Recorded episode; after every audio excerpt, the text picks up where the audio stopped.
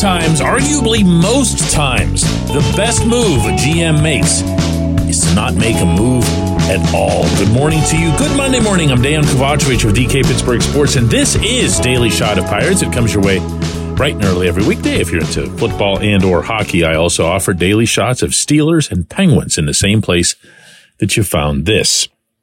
As Major League Baseball free agency inches along everywhere else and doesn't even get started around here. I thought I'd look instead today at maybe the most pivotal player internally for Ben Cherington and his staff to get right. If you've been listening for a long time, you know, I've told the story of John Schuerholz, the legendary GM in Atlanta forever and ever who once famously spoke that the most important talent that you have to evaluate is your own.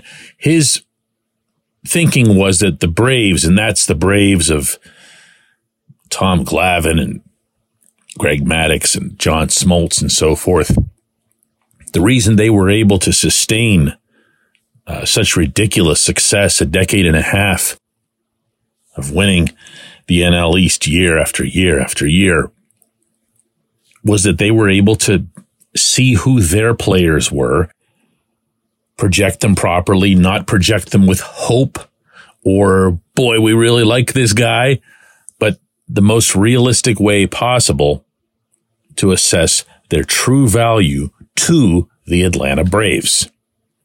This brings me to Jared Triolo because I have no idea what they have in him. And guess what?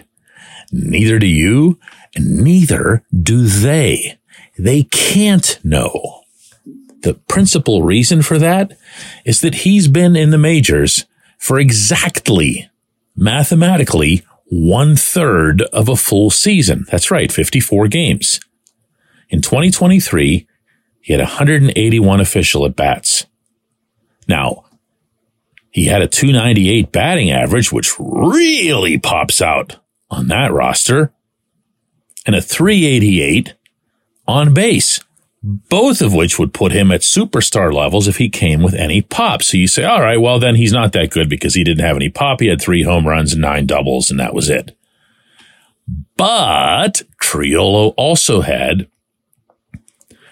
hook of the hamate surgery earlier in the year. Without getting all technical, it's a bone in your hand that you don't need you're born with it. It just kind of sits there, but it can get in the way of baseball hitters.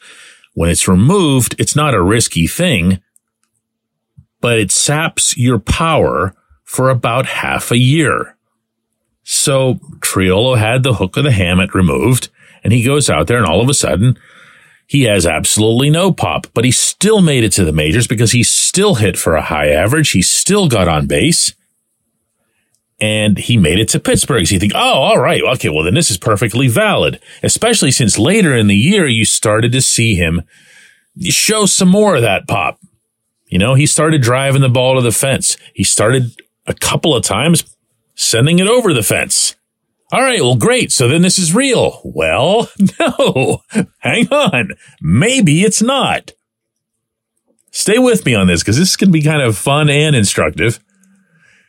Triolo had a 440 batting average on balls in play, or as the stats geeks call it, BABIP. Doesn't exactly roll off the tongue, does it? BABIP. Batting average on balls in play. And what it means is exactly what it sounds like. Anywhere you put the ball in the field of play, and of course, this does not count home runs because that's out of the field of play and there's no luck factor to that. It either leaves the yard or it doesn't anywhere that you put it in play, if it lands somewhere where an out is not recorded, then it goes into your batting average. It takes away all subjectivity as it relates to scoring decisions, double plays, uh, grounding out to the right side. The whole, everything just goes right out the window. Okay. It's as ice cold as you can get of a metric almost every hitter winds up the season at around 300. again, don't think of that as the regular 300 batting average and think that everyone's Wade Boggs. This is 300 just on every ball that gets sent somewhere into the field of play.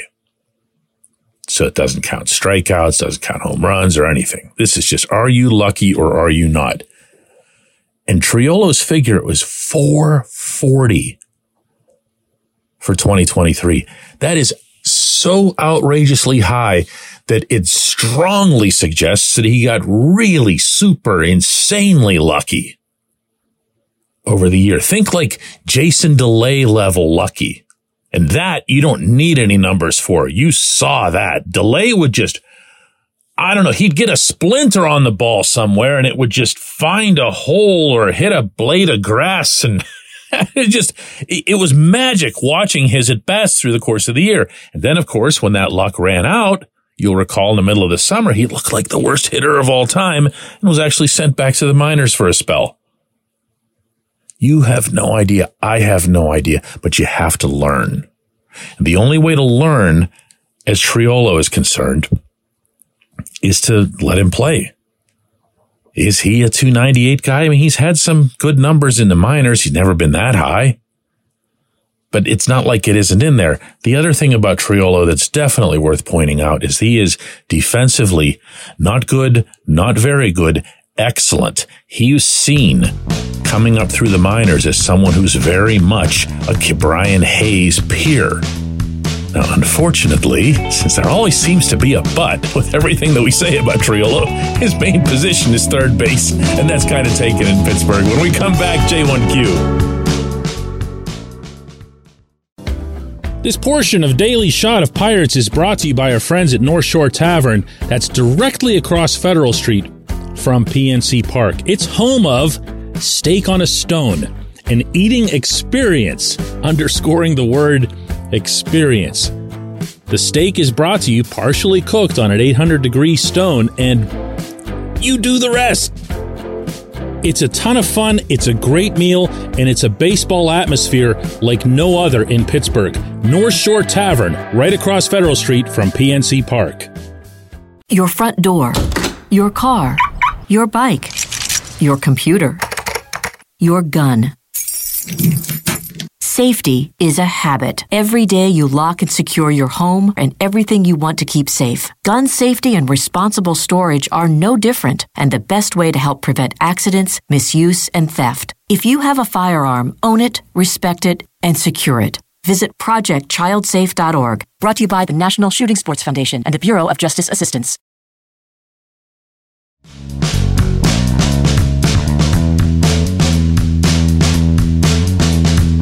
Today's J1Q comes from Derek, who says, DK, why are we fans if there's no real hope? This seems not competitive from the top down.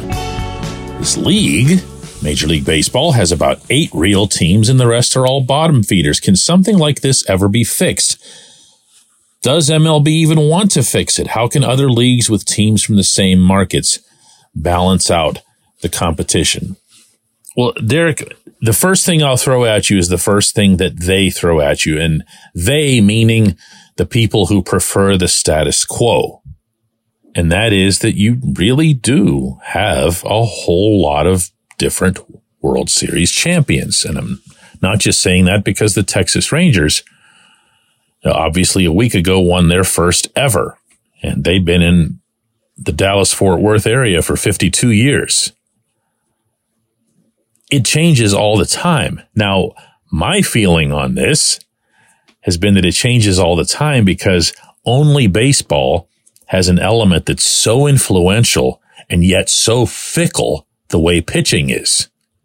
You can just get super hot on the mound and go on a tear for two weeks and you're the champs. There's no other sport really where you can do that uh, you can say, yeah, you got a hot quarterback or a hot goaltender. You're going to get something done in the NFL or the NHL, but not to the extreme that a pitcher controls a baseball game. There's nothing comparable in sports to the singular presence of a pitcher. And similarly, here are the Diamondbacks just now who, who won 84 games in the regular season, had a negative 14 run differential, and there they went. Phew. Why? Pitching. Because they had some good young pitching that just all got it together at just the right time. And you can even throw in once every 10, 12 years that there will be a team like the Royals a few years back that just have all of their drafts and all of their prospect pools align magically. And they have themselves an unbelievable class and they go and they get it done. And they say, wow, look, you can even win a World Series in Kansas City. Or you point to the Brewers who are based in one of the smallest markets in all of professional sports in Milwaukee. They win the division, the NL Central every year has been that way for a while over at Chicago. And they say, well, look, there's no problem. To an extent, to an extent, an extent only, it is a Pittsburgh issue. We saw the Pirates in 2013 to 15 get their payroll over 100 million. There were a lot of different things that converged, not least of which was that they had put together, and this is to the credit of everybody, including Neal Huntington, a group of really competitive dudes who could play and who pushed and who pushed the people above and made sure that there were additional roster acquisitions. That's again another one of those everything's got to be exactly aligned for it to happen. But Derek, it can. You know, you're saying this stuff right now, but in 2015, the Pirates had a 98 win season. The only reason they didn't advance, the only reason some would say that they didn't make it to the World Series or even win the World Series, and they might have been the best overall team in baseball, is that they just happened to be in the division with the Cardinals. So they just happened to get stuck with the one and done wild card. And that format was never going to be their friend because some other team was always going to have some crazy high priced ace who was going to be able to come in and beat the Pirates ace. And even though the Pirates ace at the time was Gerrit Cole, you weren't going to win that. You weren't going to win that at that stage of Cole's career and you didn't. And that was that. And 98 wins just went poof. Now they don't have that format anymore. There's no more one and done. If the Pirates were to get in as a wild card now, it would be a best of three series. So you want to call that hope? You can do that. If you want to have hope for a salary cap, that would take me another 10 shows to lay all that out. I appreciate the question. I appreciate everybody listening to Daily Shot of Pirates. We're going to do another one of these tomorrow.